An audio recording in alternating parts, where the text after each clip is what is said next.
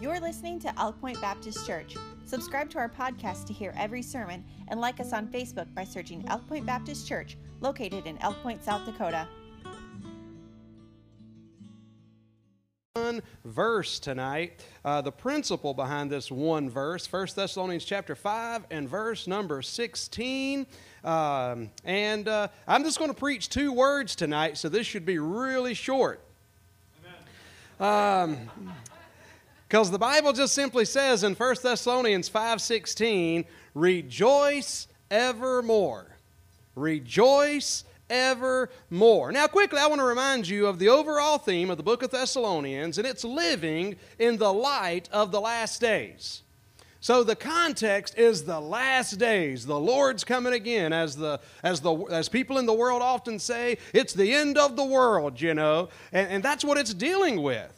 But it's interesting that beginning in the midst of all the difficulties, in the midst of all the uncertainties, that beginning in verse 11, God turns His attention to the local church.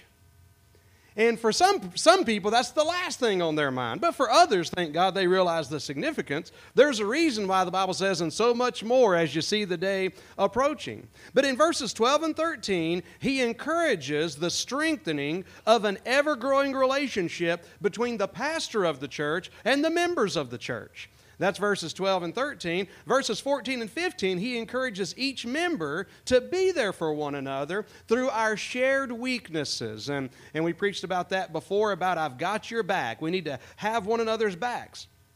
Now, in these closing verses, in verse 16 through 22, the Lord encourages us in our corporate worship. And again, I just bring it back to context. It's interesting to me. The Lord's coming again. Okay, what do we need to do? And he says, go to church. Make sure that pastors, make sure you got your relationship was right with your people. People, make sure your relationship was right with the pastor. Okay, but you understand, Lord, we're talking about the apocalypse. Things falling apart, the end of the world, the Antichrist. Yeah. So what else, Lord? What else do you got for us? Okay, well, just make sure that you're encouraging one another within the local church. Supporting one another, having one another's back. Okay, what else? Well, when you come together to worship in corporate worship, and then beginning again in verses 16 all the way through 22, it's dealing with us in corporate worship. Tonight I want to look at the very first thing he brings up here, and that is praise. And I'm going to use praise and worship a little interchangeably tonight. They're not 100% interchangeable, but they're enough related for me to do that tonight. Worship is one of the most important activities of a local church family. Ministry must flow out of worship. Otherwise, it becomes busy activity without power and without heart. I like the words of Francis Havergal in the hymn he wrote, Take My Life and Let It Be. I believe it captures the essence of the worship, the kind of worship that we need in this day and age. And here's what these verses say. He said, take my life. I feel like I should sing it since I'm holding the mic right here. Y'all ready? I'm going to do it a cappella. Take my life and let it be, I'm not really, consecrated, Lord, to thee. Take my moments and my days, let them flow in ceaseless praise. Take my hands and let them move at the impulse of thy love. Take my feet and let them be swift and beautiful for thee. Take my voice and let it sing, always only for my King. Take my lips and let them be filled with messages from thee. These words contain the spirit of the first three of Paul's exhortations that we're going to look at, beginning with praise. Three exhortations that go right to the starting point of the believer's attitude. How's your attitude tonight? Can I ask you that? How's your attitude? Do you need an attitude adjustment tonight? But it goes right to our attitudes. The exhortation to constant joyfulness, to constant prayerfulness, and constant thankfulness. So joyfulness, prayerfulness, thankfulness. We're going to focus on the joyfulness, the praise part tonight. Paul named the various elements that make up the worship ministry of the church, and we begin with rejoice evermore. In other words, rejoice always. Always be rejoicing. Now, again, that might sound, we could be okay with that just to listen to that. If we're just going to be hearers of the word tonight, we can maybe be okay with that. Like, okay, yeah, okay, rejoice evermore. But God is telling you and I, are you listening? Rejoice evermore. Always be rejoicing. Now, to us, that can seem kind of absurd. And I want you to understand that the Thessalonians were going through persecution. Many of the Thessalonians were falling by the wayside because it was getting so difficult. But in the midst of it all, Paul says, oh, by the way, rejoice evermore. Paul was not in prison when he wrote these words, but you know what Paul said when he was in prison, don't you? Rejoice. And you want to know what Paul was doing while he was in prison? Rejoicing. You say, preacher, how's that possible? And I want to try to tell you tonight how that is possible. You can accomplish this. You can live the way God's telling you to do. Here's the great thing about the Lord. I love this. You ever thought about this? I love the fact that when Jesus says maybe to the man that has never walked before, what does he say to that man? Rise up and walk. Do you know there's not an instance recorded in the Bible where Jesus reaches down and picks a man up and sets him on his feet? Not one. He said to the man that was lame and had a withered hand, he said, stretch forth thine hand. Okay, now I'm using this with rejoicing tonight because if you're not careful, you'll tune me out in a hurry and say, no, I'm not the rejoicing type preacher. I'm just not the happy type. I'm not the joyful type, and I don't know what God's talking about up there because he must not know what I'm going through in my life right now. Because that person with that hand that's withered like that says, well, Lord, you're telling me to reach forth my hand, but that's kind of the problem. I can't. You're telling me to rise up and walk. That's the problem. I can't. But what happens? See, hey, listen, God's commandments are God's empowerments. If God says to do it, he will enable you to do it. No excuses. God's commandments are his empowerments. God says do it, and it's the same with this one. Rejoice evermore. Now, this doesn't mean that we always have to be happy. This is not talking about a superficial, it's not saying, preacher, how can I be happy all the time? The Bible didn't say be happy all the time. It said rejoice all the time. You say, well, it doesn't seem very sincere, and it doesn't, but listen, it doesn't mean that we go through and just think everything's great. I've got this terminal illness, but it's wonderful, praise the Lord. No, we don't do that. We don't praise because things are bad, but we do praise God because he's good. Here's what Paul said in 2 Corinthians chapter 6, verse 10. Think about this. He said, sorrowful, yet always rejoicing. Sorrowful, but yet always rejoicing. Ain't that something? How can you do that? Can you accomplish that? Well, not by natural means you can't, but by the help and grace of God you can. See, such a focus is possible because biblical joy comes from God, not merely from a superficial, emotional response to positive circumstances. I mean, the worst heathen you know in the world can be rejoicing when things are going good. That's no feat. That's nothing to be, right home about. But God's people are able to rejoice even in difficult times. Think about the martyrs. Think about the martyrs as the fire was being put to the sticks that were around them, and as they were about to go up in flames, who rejoiced that they were counted worthy to suffer for Christ, and who gave the gospel while they were being burned. And you want to know something? Many people began to come to Christ because of that. How would they do that? It's just like Paul and Silas in prison, man. They were beat up for the cause of Christ. They were hurting. They were in pain. They didn't know. I mean, can you imagine that? God tells you to do something, and it don't work out the way you thought it would? Can you hear me?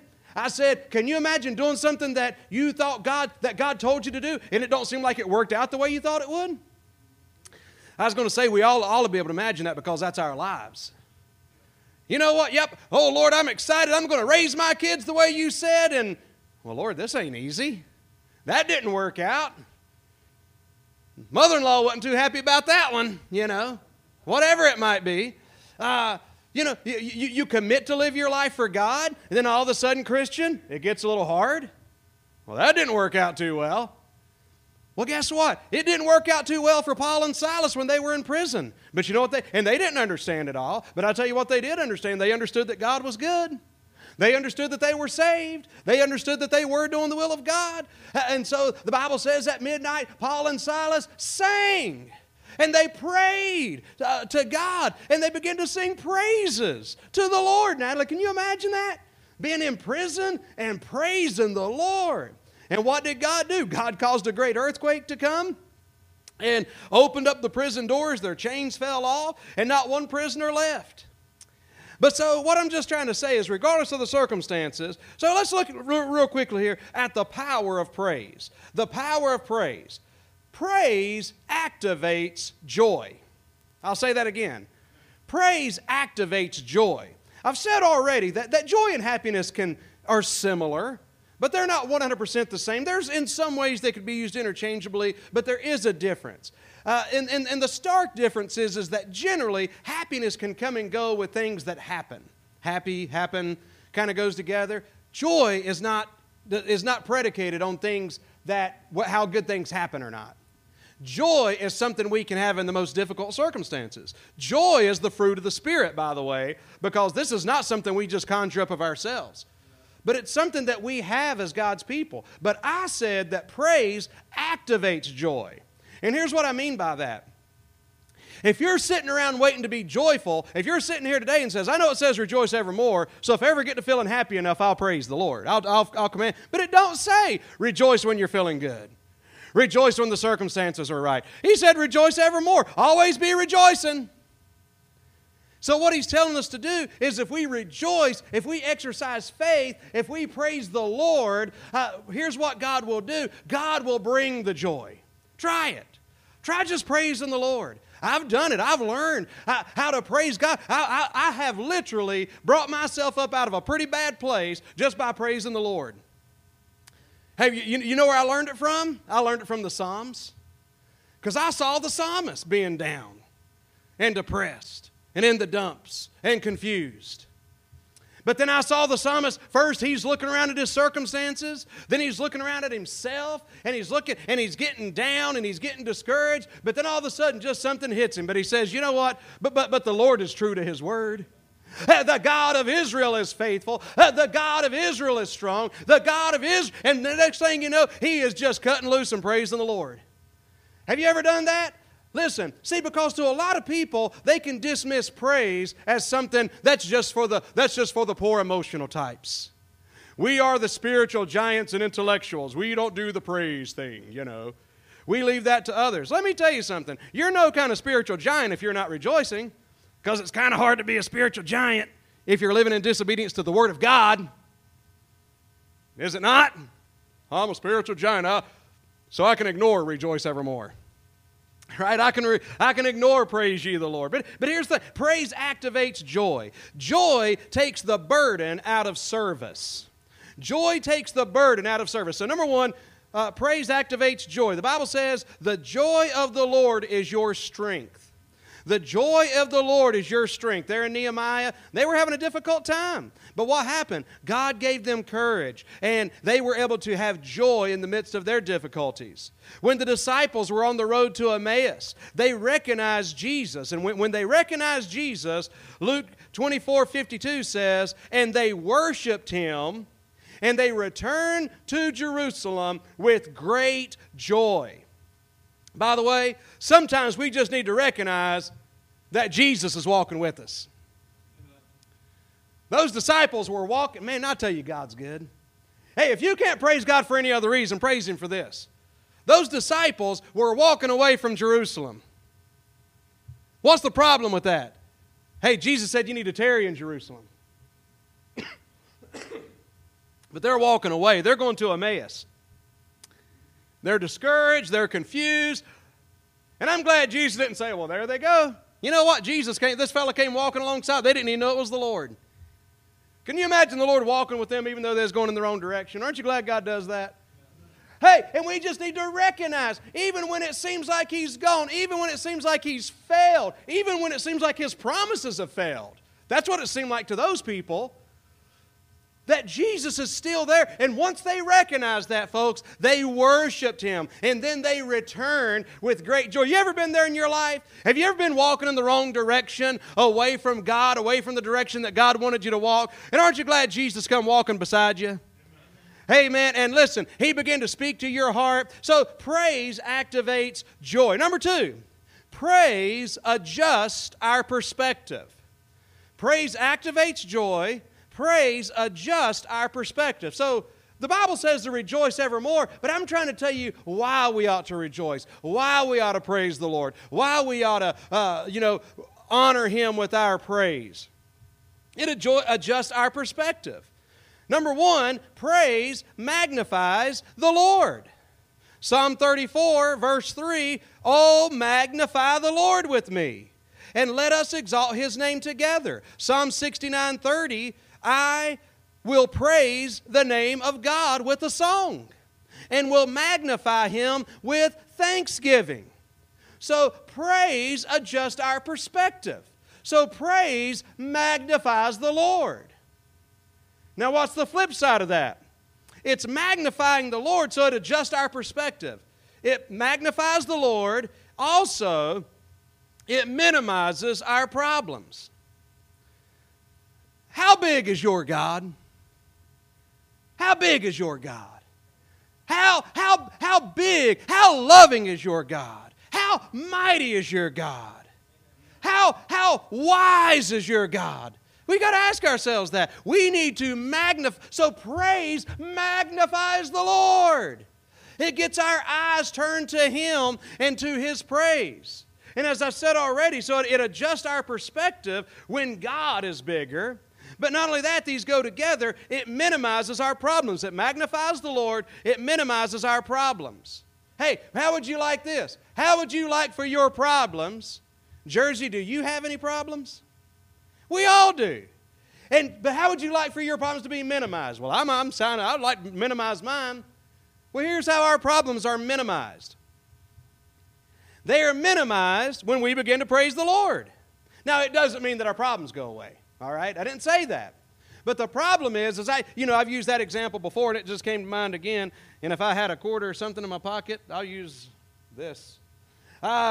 But this isn't a very big thing, and this ought not be enough to be able to block my vision worth anything. I'm here to tell you today that this, for instance, is, I'll say, no offense, Ryan, but you're bigger than this.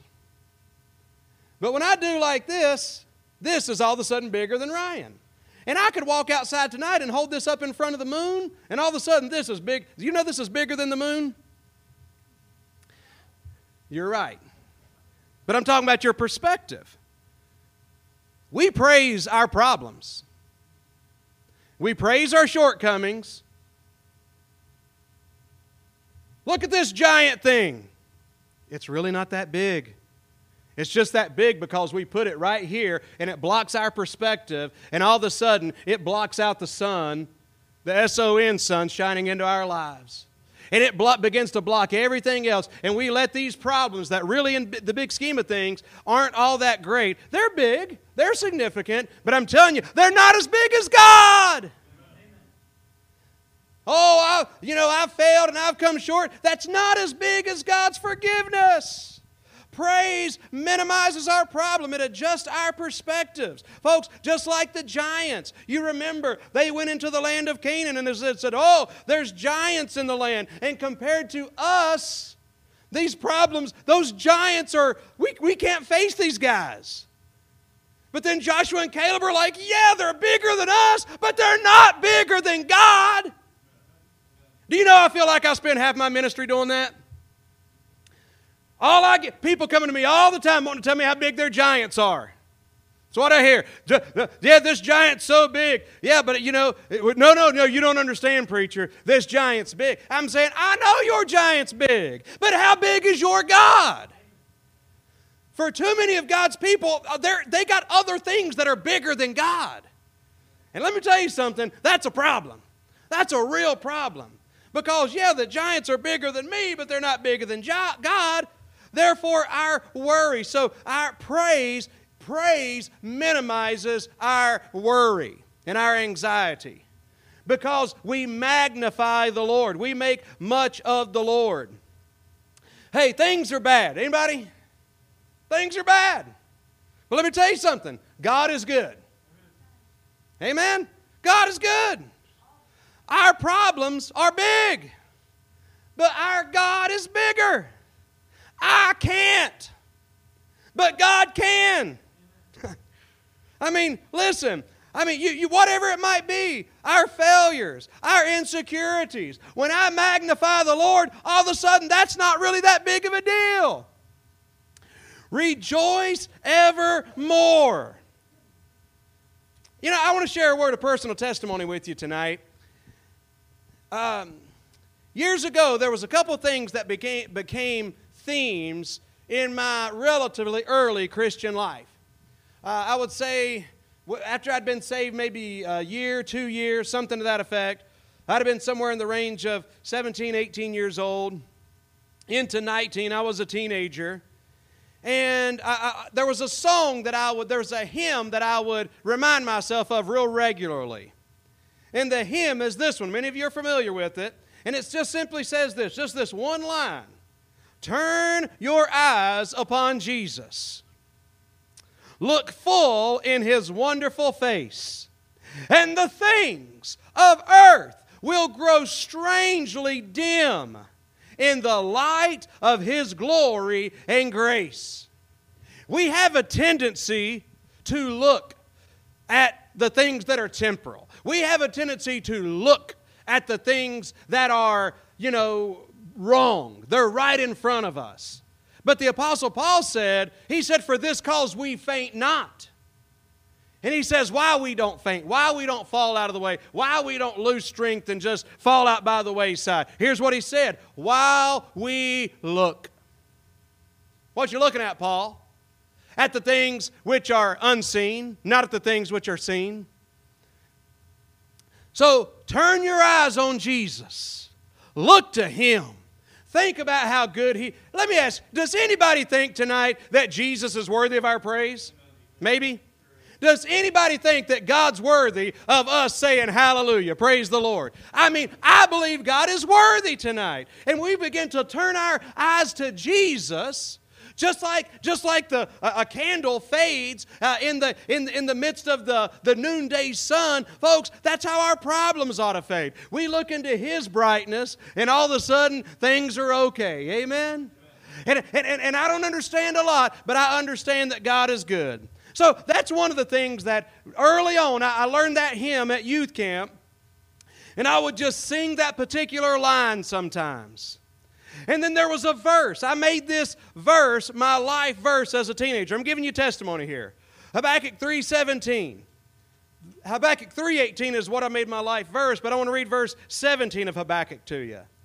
Although the fig tree shall not blossom, neither shall fruit be in the vines, the labor of the olive shall fail, and the field shall yield no meat.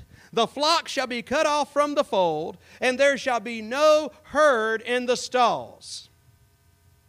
I don't know if you followed all that, but if you can't pick up much of anything else in those words, I understand he was saying things are really, really, really bad. Matter of fact, Habakkuk was praying for revival, and God said, no, I got one better for you. I'm going to send the Babylonians to destroy the land instead. How do you like that for an answer to prayer? Habakkuk was praying for revival. God had something else. So Habakkuk began to look, and really the thing you need to know about Habakkuk chapter number 3, it's actually a song. And he gets down, because at first he's like, whoa, Lord, that's not good. Why would you ever do that? And he begins to argue with God. Anybody? But God begins to help him. Man, I'm glad the Bible's real, aren't you? And I'm glad God gives us real people in the Bible that struggle just like we do. But he got through there, and basically back at 3:17, things are as bad as they can get, basically. But here's the verse, Habakkuk 3:18. Yet I will rejoice in the Lord. I will joy in the God of my salvation. I will rejoice in the Lord. I will joy in the God of my salvation. And I took this verse to the most literal extent. My wife can tell you, people that knew me back then can tell you, there's still places around North Carolina and Georgia to where I'm still known as Jumpin' Jesse. Now, why is that? Because I took Habakkuk 3:18 and I took it literal. Yet will I rejoice in the Lord. Rejoice in the Lord literally means I'm going to jump up and down. So you know what I started doing? I started making a habit of jumping up and down. Can you imagine that? And on top of that, I'd get excited. I'd jump up and down. What would you do if I did that? What would you do if I did that? And what would you do if Connor just started jumping up and down right now saying, praise the Lord? Somebody said, the dang gone charismatic. We're out of here. What's charismatic about just following what God said? Yet will I rejoice in the Lord. Furthermore, he says, and I will joy in the God of my salvation, which literally means to spin around. So Habakkuk basically said this, everything's falling apart. Things are about as bad as they can be. Okay, Habakkuk, Habakkuk, everything's falling apart. There's no fruit in the field. Everything has failed. There's no hope. It doesn't seem that there's no hope for the future. Habakkuk, sir, can I ask you the question, what exactly are you going to do in this situation? And Habakkuk says, why don't I just show you? Whoa! Excuse me, sir, could you repeat that again? Everything's falling apart. Everything's going bad. There's no, it looks awful. You wanted God to send revival, but instead of him sending revival, he's sending the Babylonians. Habakkuk, sir, now exactly what was your reply to that again? He says, okay, let me speak, say it a little bit clearly to you. Woo! Now, people like that more down south, by the way. They don't just look at you weird. But anyway, now, I'm not being totally honest with that, because there's a whole lot of people down there that look at you funny too, believe me. So I'm just kind of teasing you with that. But this attracted me. Just being honest with you. Word of testimony. It was attractive to me. One of the things that I remember particularly was the first time I ever shouted. I've shared that with some of you. Lucas, I was sitting up on the front row like you are. I was sitting over on this side. I've always kind of sat on this side ever since. Got saved, sat on, and that's just where I kind of sit. Started dating Melanie. I sat where Connor and Evan are sitting, Melanie and I. And we sat there forever until I quit sitting or whatever. Anyway, but I come up, sat on that front row, and I've shared this with you before. Not Brady Rochester, but Brady Rochester's family. The Rochester family was singing that night. And I'm telling you, it just got sweet in that place. And it was just kind of one of them churches where they just flat out didn't mind praising the Lord. So folks kind of got to praising the Lord. And I'm telling you, the Spirit of God was moving. And man, my heart was being blessed, Ralph. And I thought, and I hadn't been saved but for a few months at that time, definitely within 6 months, I would say. And I'm telling you, I mean, and the Rochesters were up there singing. And I'm telling you, I sat on that front row, and I was sitting in that chair, and I just was like, I probably looked like a total weirdo, but I was like fit to be tied, man. I was so excited, and I was sitting there, and I can remember just as I sat there and just as they singing, there were some other folks praising the Lord, and the next thing you know, it almost just felt like I was just getting filled up, and then finally I just went, woo! He said, preacher, I'd never do that. You know what the Bible says to shout? Can't you imagine walking around the walls of Jericho? And the Lord says, okay, when you walk around for the seventh time on that seventh day, I want everyone to say a very reverential amen. No. You go read what the Bible repeatedly talks about shouting, praising the Lord. That appealed to me. I enjoyed it. The preacher got up there and started preaching about heaven. I just shouted all night long. I shouted till I was hoarse. I told some of you before that the last time I shouted till I was hoarse was when I saw Hank Jr. Can I let you know a little? Hey, how about that now? Oh, I like going to the concert, and boy, we just have a good old time. You know, woo, Morgan Wallen or something, you know.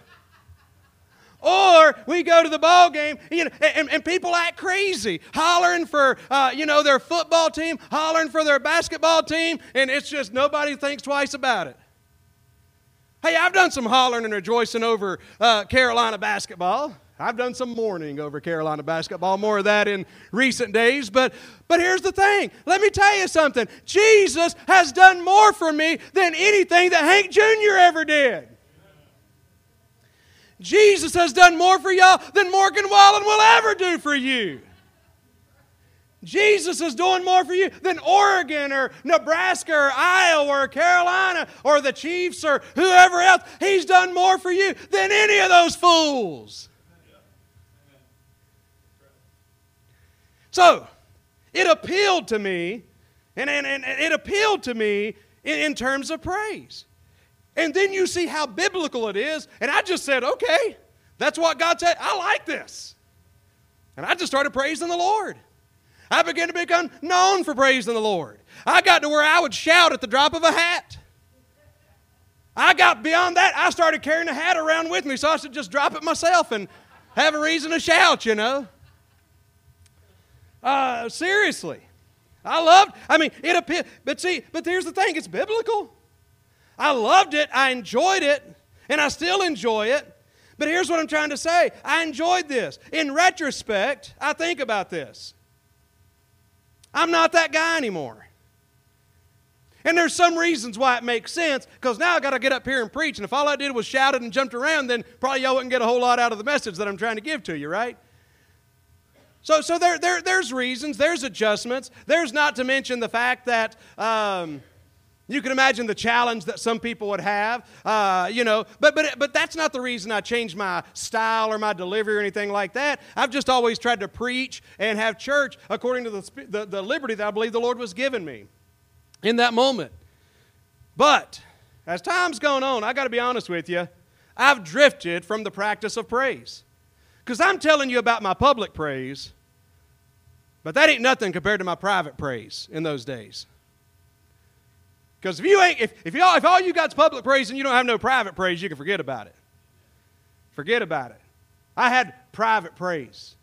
I rejoiced in the Lord, Lucas. I was a teenager. I'd be going through a tough time. I'd be going through the challenges of life, but I would get somewhere and say, Jesus, I just want to thank you. I just want to praise you. I'd get out in the woods and pray. I'd get out there and praise God. I'd get out there and run around the woods like a wild man, shouting and running and praising God.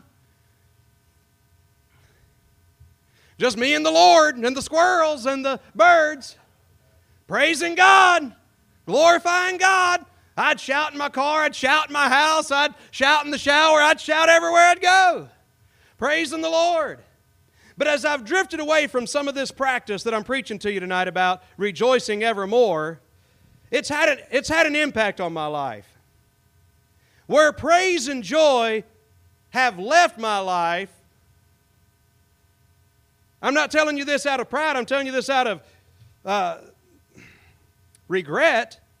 Anxiety, frustration, and depression have come in. Because it kind of got a hold of me. I was like, man, yeah, I still praise the Lord, and I do. But not like I ought to. Preacher, do you rejoice evermore? Not so sure about that. Not so sure about that. Do you praise the Lord every day? I'm sure at some point I say praise the Lord, but sometimes it's just I say it. Okay? I don't really do it. I don't really begin to say, oh, God, I just want to think about the Lord, right? You sit and think about your problems all the time. You sit and think about your failures all the time. Why not just change that and say, let me think about God for a little bit. Lord, I want to think about you. Lord, let me think about you a little bit. God. The I am that I am. The self-existent one. Well, Lord, that's something. And Lord, the Lord. The Creator. Lord, you spoke this world. Lord, the Bible, you know what the psalmist said? When I consider the heavens. Hey, you know what we need to do as God's people? Consider the heavens. Look up there tonight. I don't know if we'll be able to see anything or not, but if you see them, look up there and think, my. Thank you, Jesus. I see your testimony. I hear your message. I begin to think about creation. I begin to think about God's magnificence of giving us the Word of God. I begin to just think about Him. Then I fast forward and thinking, Lord, all the way back then, listen to this, before you ever created the heavens, you were looking down through time and you saw me. And Lord, you knew that you listening? You knew that I would need a Savior. Oh, you knew that. And Lord, therefore, way back before you ever even created the earth, you had a plan to send your only begotten Son. And Jesus, you willingly came and you offered your life. Go, Lord. They ripped out your beard. They spit in your face. They beat you at the... Why, Lord? Oh, that was for the joy that was set before me. What's that, Lord? Oh, it's you. It's you. They nailed him to that old rugged cross. He was despised and rejected. And let me tell you something, we may not realize that was worst of all, but it was when God the Father turned His back on God the Son, and it was dark in the middle of the day because all of our sins were placed upon Him. And I think, oh, Lord Jesus, you died for me. You rose again the third day. And Lord, fast forward, God, you put me in a place where one day I'd walk into some place and I'd hear about you. And I'd hear about your love for me. I'd hear about my sin, but I would hear about your forgiveness. And oh Lord, you would... I ran away. But Lord, you went with me to my friend's house. And you went with me to my house. And Lord, you came where I was at and you saved my soul. And Lord, there's another thing. Looking way back then, before you ever saved me, you also knew every last time I would mess up. Every last time I would fail. And Lord, you saved me anyhow. And what I'm just trying to tell you is sometimes you start thinking about something like that, and then you start thinking, and Lord, if you love me that much, how much more will you not with Him give me all things?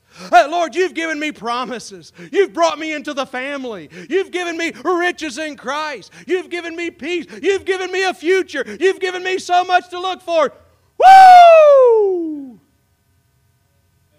Right? Hallelujah!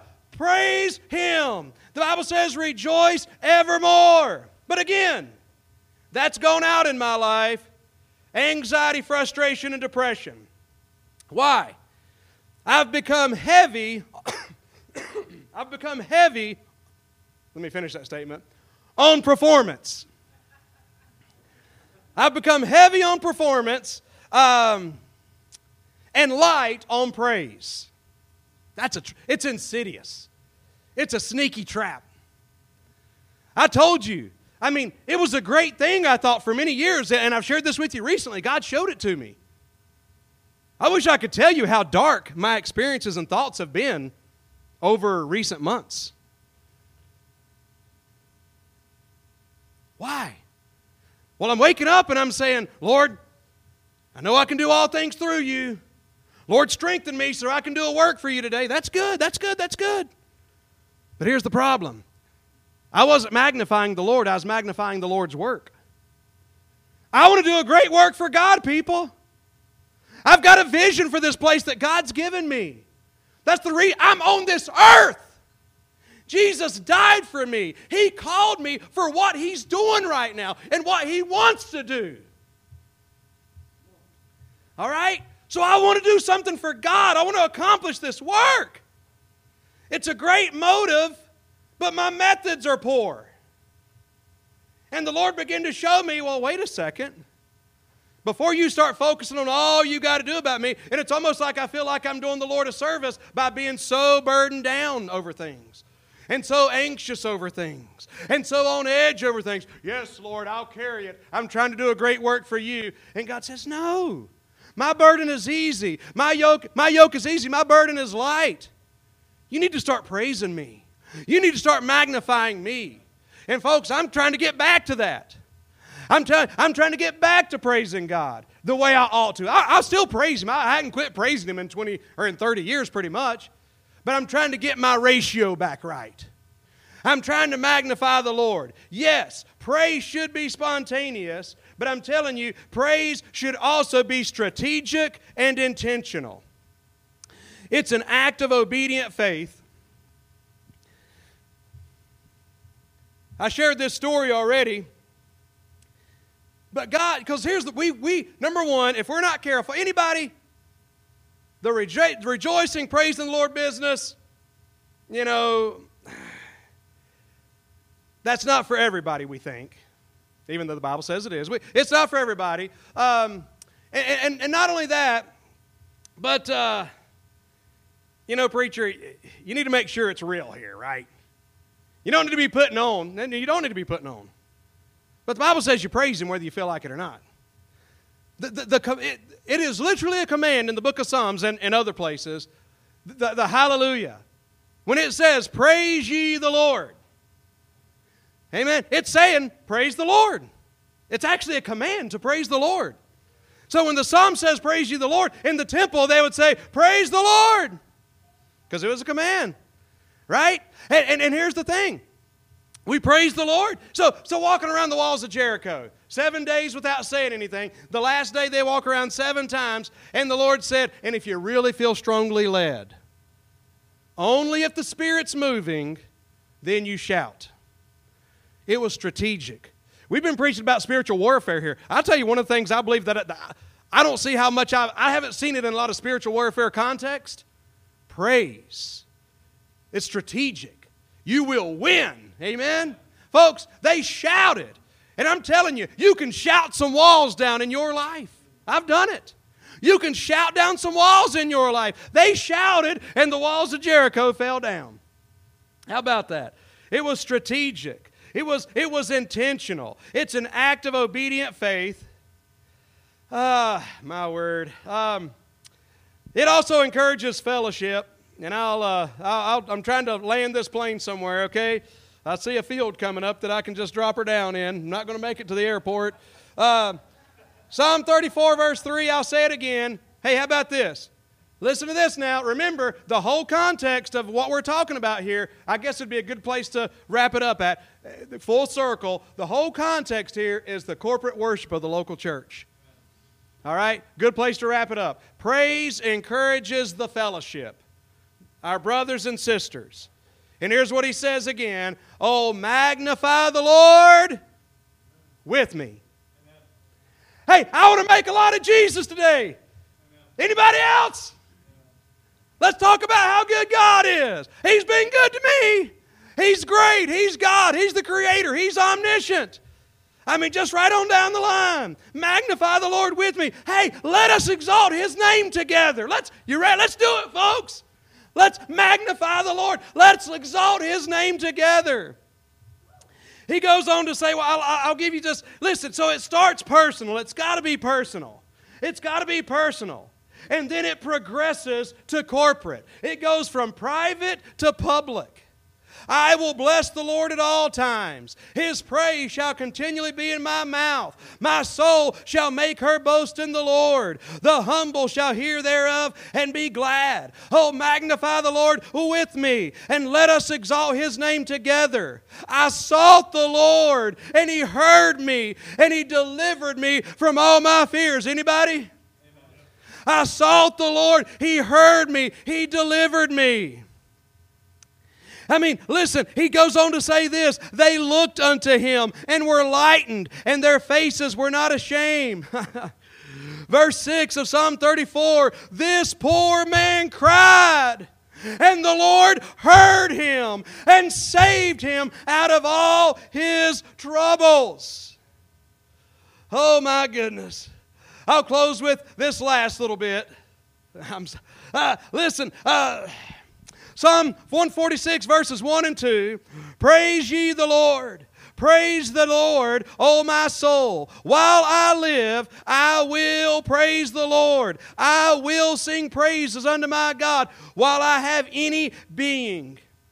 The Lord shall reign forever and ever, even thy God, O Zion, unto all generations.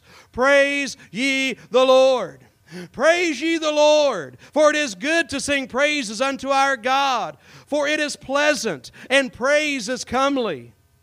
He hath not dealt so with any nation. As for his judgments, they have not known them. Praise ye the Lord. Praise ye the Lord. Praise ye the Lord from the heavens. Praise him in the heights. Praise ye the Lord. Praise ye the Lord. Sing unto the Lord a new song, and his praise in the congregation of the saints. Praise ye the Lord. Praise ye the Lord. Praise God in His sanctuary. Praise Him in the firmament of His power. Praise Him in His sanctuary. Praise Him in His mighty acts. Praise Him according to His excellent greatness. Praise Him with the sound of the trumpet. Praise Him with the psaltery and the harp. Praise Him with the timbrel and dance. Praise Him with stringed instruments and organs. Praise Him upon the loud cymbals. Praise Him upon the high-sounding cymbals. And I don't know if anybody wants to take a breath with me real quick after that, but... But this is a check right here. You ready? Let everything that hath breath, just in case you've been wondering, I'm not sure if I qualify yet. Let everything that hath breath praise ye the Lord. Amen. Praise the Lord. Folks, I'm telling you the victory, the power of praising the Lord. Rejoice at all times. Rejoice evermore. Let's all stand, please. Lord, we just want to praise you right now for you're worthy. Lord, I praise you for your excellent greatness. Lord, I give you glory tonight just for the God you are, the all-wise, the all-powerful, the unlimited. Oh, my goodness, the God that fills all space and time. Oh, Lord, the God who spoke and everything came into existence. The God that's so powerful. Lord, you meted out the oceans in the palm of your hands. God, you measure the dust of the earth, God, as if it were a scale. Lord, you know it all. Lord, you're a great God. You're a mighty God. You're a God of wisdom. You're a God with a great plan. You're a God that all things are working together for good to your people. You're a God who looked down, oh Lord, through the annals of time. And God, you saw lost people. You saw us. You saw some people that was lost in sin and in the chains of darkness and bondage. And Lord, you loved us enough to pay the price, to do what it took, to save our souls from death. Lord, you brought us up also out of a horrible pit and out of the miry clay. Lord, and you put our feet on a rock, and you established our goings, and you put a new song in our hearts. Oh, Lord, you saved our souls, and you put your hand upon our lives. You've promised us a good end. Lord, we know your hand is on us.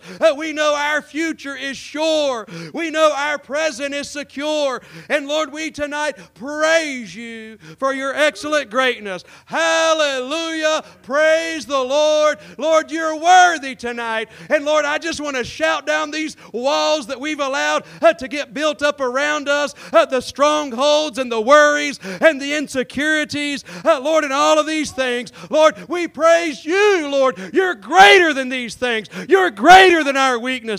You're greater than sin. You're greater than all these things that we face, Lord. And we praise you tonight, for it's in Jesus' name we praise you and say hallelujah. Amen.